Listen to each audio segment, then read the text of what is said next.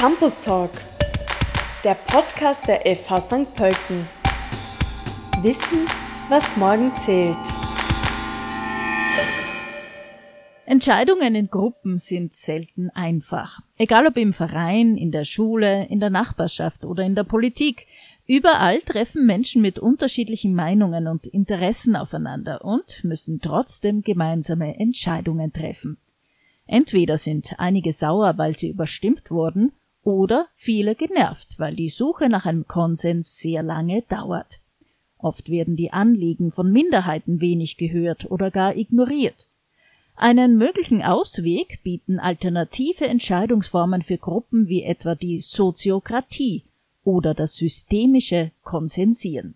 Was das ist, darüber spreche ich heute mit Michaela Moser, Senior Researcher am Ilse Alt Institut für soziale Inklusionsforschung an der Fachhochschule St. Pölten. Hallo Michaela. Hallo.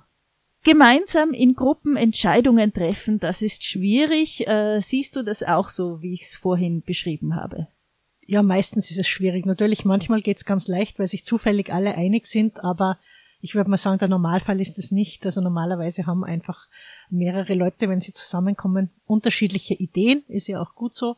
Und dann muss man sich auf was einigen und die Frage ist immer, wie kann man sich dann gut einigen? Ja, was sagt die Expertin? Was meinst du? Wie kann man sich einigen? Ja, also ähm, ich glaube, die meisten von uns äh, werden vielleicht äh, ähm, drei Möglichkeiten werden uns schnell irgendwie einfallen. Das eine ist, äh, dass eine Person entscheidet, also das wäre so die diktatorische, autoritäre Methode. Ich glaube, die gefällt uns allen irgendwie nicht so gut. Äh, äh, hat sich auch nicht so bewährt, würde ich sagen, ist nicht so günstig. Äh, es sollen ja, e-, soll ja eben gemeinsam entschieden werden.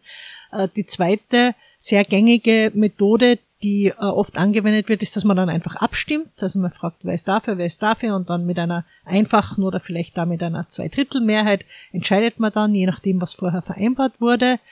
Und äh, eine dritte Methode wäre, dass man einen Konsens sucht, also dass man wirklich so lange diskutiert, äh, bis man eben zu einer gemeinsamen Lösung kommt. Das kann aber halt dann unter Umständen wirklich sehr, sehr lange dauern und das ist dann vielleicht die Situation, wo dann äh, etliche genervt sind oder das Handtuch werfen oder einfach gehen und dann äh, entscheiden nur die, die am meisten Zeit haben. Das ist auch nicht ganz optimal. Kann man sagen, was besser ist, einen Konsens zu suchen oder eine Abstimmung zu machen? Nein, ich glaube also die zwei Methoden, die eben so äh, gängige Methoden sind, haben eben äh, ihre Vor- und Nachteile. Bei der Abstimmung ist es so, dass eben diejenigen, die quasi unterliegen in der Abstimmung, dann eben sauer sind, dass man auch davon ausgehen kann, dass vielleicht manche davon versuchen, so hintenrum oder über irgendwelche anderen Wege dann doch noch ihre äh, Meinung oder äh, äh ihre Idee durchzusetzen. Also das ist manchmal ungünstig, wenn man auch gut zusammenleben will. Und eben beim Konsens habe ich ja schon gesagt, ist halt oft auch das Problem, dass es sehr, sehr lange dauert, bis man sich dann wirklich einigt, wenn Menschen sehr verschieden sind. Und außerdem geht es auch immer darum, was ist mit äh, Minderheiten, also mit Positionen, die vielleicht nur von ein, zwei Personen vertreten werden, aber die halt wichtig sind äh, aus einer Minderheitenperspektive oder auch von Personen, die halt nicht so laut sind. Also wer setzt sich dann durch? Sind es nur die Stärksten? Was ist äh, mit vielleicht eher introvertierten oder schüchternen oder eher langsameren Menschen? Äh, wie kann man dafür sorgen, dass wirklich alle gut zu Wort kommen und wirklich gemeinsam entschieden wird? Für deine Arbeit in der sozialen Arbeit hast du es oft mit Gruppen zu tun. Hast du alternative Entscheidungsmodelle in der Tasche, wie die Soziokratie oder das systemische Konsensieren, wenn du uns diese Konzepte bitte mal vorstellst? Genau, also wir versuchen eben äh, in den Organisationen, in den Nachbarschaften, in den Communities, mit denen wir Projekte machen auch und wo die soziale Arbeit auch in der Praxis äh, äh tätig ist, versuchen wir äh, eben auch andere äh, Entscheidungsmodelle äh, zu praktizieren und vorzustellen. Ähm, zwei, äh, die sich da bewähren können, sind eben das systemische Konsensieren äh, und die Soziokratie. Beim systemischen Konsensieren geht es darum, äh, dass man versucht, so einen kleinsten gemeinsamen Nenner zu finden, indem man Widerstandspunkte vergibt. Das heißt, es wird eben nicht einfach abgestimmt, also nennen wir, nehmen wir mal ein einfaches Beispiel. Es gibt eine Gruppe von äh, fünf Leuten, die wollen miteinander essen gehen und die Frage ist jetzt, in welcher Restaurant gehen sie?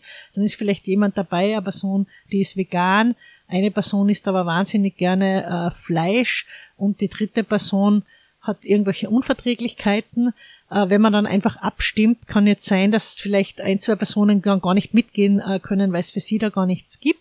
Äh, beim systemischen Konsensieren ist so, man wird dann einmal die Möglichkeiten, die verschiedenen Lokale, die es gibt, alle auflisten auf einem Zettel oder es gibt da App, äh, in der man das machen kann und dann vergibt jede Person 0 bis 10 Widerstandspunkte. Mhm. Äh, 10 bedeutet großer Widerstand, ich könnte überhaupt nicht mitgehen, äh, wenn wir dorthin gehen, weil für mich gibt's da nichts. Null bedeutet für mich super äh, Option, gehe ich gern hin und dann gibt's noch die ganze Bandbreite dazwischen.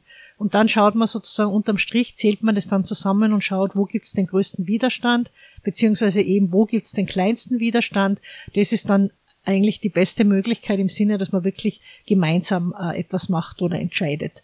Äh, der Vorteil ist eben, äh, dass nicht ausgeschlossen wird, also äh, äh, eine Person, die in einer Minderheit ist, beziehungsweise dass eben, dass man auch differenziert, also man hat dann auch die Möglichkeit, wenn jetzt nicht das eigene Lieblingslokal drankommt, äh, durch diese Bewertung, dass man zumindest die zweite oder dritte äh, Lieblingswahl äh, sozusagen gewinnt.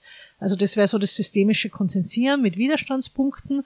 Das äh, kann man in ganz verschiedenen Situationen äh, anwenden, auch zu Hause, auch äh, eben im Beruf, äh, indem man das einfach mal ausprobiert. Äh, kann man sich auch äh, googeln, systemisches Konsensieren, dann findet man da im Internet jede Menge Informationen dazu. Die Soziokratie ist ein bisschen ein größeres äh, System. Das ist eigentlich eine ganze Organisationsform, die so in den 1930er Jahren von einem äh, niederländischen Bar, Kees Bucke und seiner Frau äh, ähm, Beatrice Cadbury entwickelt wurde und auch aus so einer Unzufriedenheit eben mit, den, mit der Mehrheitsdemokratie heraus. Und in der Soziokratie gibt es verschiedene Elemente, also da geht es dann auch wirklich drum in einem größeren Zusammenhang, wie kann man auch äh, äh, größere Organisation in Gruppen aufteilen, die dann eben bestimmte Dinge äh, äh, entscheiden. Für die Entscheidungen selbst geht es darum, dass dort eben im Konsent entschieden werden, also nicht Konsent, sondern Konsent mit T am Ende. Und Konsent bedeutet, äh, etwas kann äh, entschieden werden, wenn niemand einen schwerwiegenden Einwand dagegen hat. Also man macht ähm, normalerweise ist es so, dass eine längere Diskussion und da wird dann auch viel äh, im Kreisgespräch diskutiert, also darauf geschaut, dass wirklich jede Person zu Wort kommt. Und dann, wenn man da so mehrere Runden dreht sozusagen, also die Idee ist, die Leute sitzen im Kreis, man kann natürlich auch am Tisch sitzen, kann auch ein Quadrat sein, ist nicht wichtig, aber es geht darum, dass wirklich eine Person nach der anderen zu Wort kommt. Äh, und erst dann kommt man ein zweites Mal zu Wort, wenn alle wirklich dran waren. Das ist wichtig, damit wirklich alle gehört werden. Und dann schaut man, ob sich aus diesen Runden sozusagen eine Meinung herausbildet, die man dann eben zum Konsent äh, vorschlagen kann. Also wenn man bei der Essensfrage wären, man hat dann eben gehört, dieses und jenes Lokal kommt für die Person A oder die Person B nicht in Frage und man sucht dann ein bisschen, man kann vielleicht auch sagen, einen Kompromiss, also man sucht einfach gemeinsam eine Lösung, die für alle passt und dann wird dieser Vorschlag äh, zum Beispiel eben ein Lokal, das für alle was anbietet oder ein vegetarisches Lokal, das auch vegane äh, äh, Optionen hat, wird dann vorgeschlagen und es wird gefragt, ob es noch jemanden gibt, der oder die einen schwerwiegenden Einwand dagegen hat. Und äh, die Idee eben mit diesem schwerwiegenden Einwand ist, dass man sich überlegt, haben wir jetzt wirklich was Gravierendes gegen diese Entscheidung oder kann man damit leben? Also die Soziokratie sucht Entscheidungen, mit denen alle leben können die jetzt mhm. nicht unbedingt die perfekten sind, aber man sagt, ja, ist für mich auch okay. Ich hätte jetzt was anderes bevorzugt, aber mit dem kann ich auch äh, gut leben. Da gibt's so diesen Slogan eben good enough for now, safe enough to risk. Also man versucht was zu entscheiden, wo man sagt, für den Moment passt es für alle ganz gut, alle können irgendwie mitgehen und es ist auch kein großes Risiko, das so zu machen. Jetzt beim Essen gehen ist es sowieso nicht ein Risiko, aber wenn man jetzt größere Entscheidungen äh, trifft natürlich, dann äh, kann das auch noch ein wichtiger, wichtiger Aspekt sein, den man eben mitbedenkt, äh, kann man das überhaupt so entscheiden. Ich erkenne ganz klar, wenn ich dir da zuhöre, das Ergebnis ist sicher besser. Aber gehen diese Methoden, geht's dann auch schneller, die Entscheidungsfindung? Oder schneller, nicht? ich glaube, es kommt, oder die Erfahrung ist auch, es kommt darauf an, wie man es betrachtet. Im Augenblick dauert es vielleicht schon länger, aber die Idee ist eben, dass es auch besser hält. Also oft mhm. ist es dann so, ähm, natürlich jetzt bei dem äh, Essen gehen, wenn man systemisch konzentriert, glaube ich, das geht genauso schnell wie eine Mehrheitsentscheidung. also wenn man es einmal kann, dann macht man sich schnell diese Liste oder nimmt diese App irgendwie heran, dann hat man das auch sehr schnell entschieden. Äh, die Zufriedenheit ist größer. Das ist mal jedenfalls die Theorie. Wenn es jetzt was längerfristiges ist, wie zum Beispiel Büroarbeitsplätze, die man verteilt, dann ist schon die Idee, dass man einfach ein bisschen mehr investiert, damit damit es dann auch länger hält. Weil oft ist es dann so, man entscheidet jetzt mal, aber dann äh, sind Menschen so unzufrieden, dass sie irgendwie die Entscheidung sabotieren oder halt, äh, dass sonst sich das irgendwie negativ auswirkt, dann muss man nochmal entscheiden. Äh, und da ist die Idee, einfach ein bisschen mehr zu investieren, äh, aber dafür eine Entscheidung zu haben, die auch wirklich dann passt. Du hast zu Beginn gemeint, oft ist es auch schwierig, Minderheiten mit einzubinden. Äh, was gibt es da für Lösungsansätze? Oder ist genau das eben ein? Diese ein beiden sind da eigentlich schon Lösungsansätze, weil es eben, also vor allem die Soziokratie, weil die Soziokratie ja eben die Möglichkeit bietet, für jede einzelne Person einen schwerwiegenden Einwand einzubringen. Äh, und die Idee ist, es muss dann so lange eigentlich weitergesucht werden, bis der schwerwiegende Einwand ausgelöst ist und ob es ein schwerwiegender Einwand bleibt, entscheidet die Person selbst. Nehmen wir mal zum Beispiel an, das sind oft eben so Inklusionsaspekte. Es gibt verschiedene Büroarbeitsplätze, die werden verteilt. Eine Person hat vielleicht irgendeine Sehbeeinträchtigung und braucht ganz dringend ein bestimmtes Lichtverhältnis. Dann könnte es eben sein, dass eine Aufteilung entsteht, äh, die für die Person sehr schlecht ist und wo die dann einen schwerwiegenden Einwand hat und sagt, okay, da geht es jetzt nicht nur darum, ob uns das gut gefällt. Für mich ist einfach, äh, gibt es wirklich ganz triftige Gründe, warum dieser Arbeitsplatz äh, eigentlich unmöglich ist. Oder es macht es auch jemand stellvertretend für jemanden anderen und sagt, wir können jetzt eigentlich das nicht so aufteilen, dass die Person äh, X, die vielleicht gar nicht da ist, äh, da keine äh, gute Arbeitsmöglichkeit hat, dann kann man eben sowas auch als einzelne Person äh, einbringen und kann nicht überstimmt werden, auch wenn's, äh, äh, sonst könnte man sonst vielleicht auch sagen, na ja, wenn's Neuner jetzt super finden und nur eine nicht, sozusagen Pech für die eine Person. Aber man schaut eben, dass es wirklich allen gut geht, sozusagen. Für uns alle zu Hause, im Beruf oder auch äh, in der Freizeit in einem Verein, äh, kannst du uns Tipps geben, wie man eben am besten zu einer Entscheidung kommt oder wie man diese zwei Konzepte in der Praxis umsetzen kann. Also ich glaube, man kann diese Konzepte eben in jeder Situation, also ich kenne auch Leute, die das in der Familie zum Beispiel, wenn es um wohin fahren wir auf Urlaub oder so äh, geht, anwenden. Und ich glaube mal, der erste wichtige Punkt ist, dass eigentlich alle Beteiligten Vorschläge machen können und sich und eben zu Wort kommen und dass wirklich alle gehört werden. Oft ist es ja in Diskussionen so, dass halt Bauleute sehr dominant sind und dann die anderen gar nichts mehr sagen, weil sie das Gefühl haben, sie kommen da eh nicht durch. Also dass man wirklich ein System findet, dass eine Person nach der anderen spricht und eben äh, ihre Position, ihren Vorschlag auch deutlich machen kann.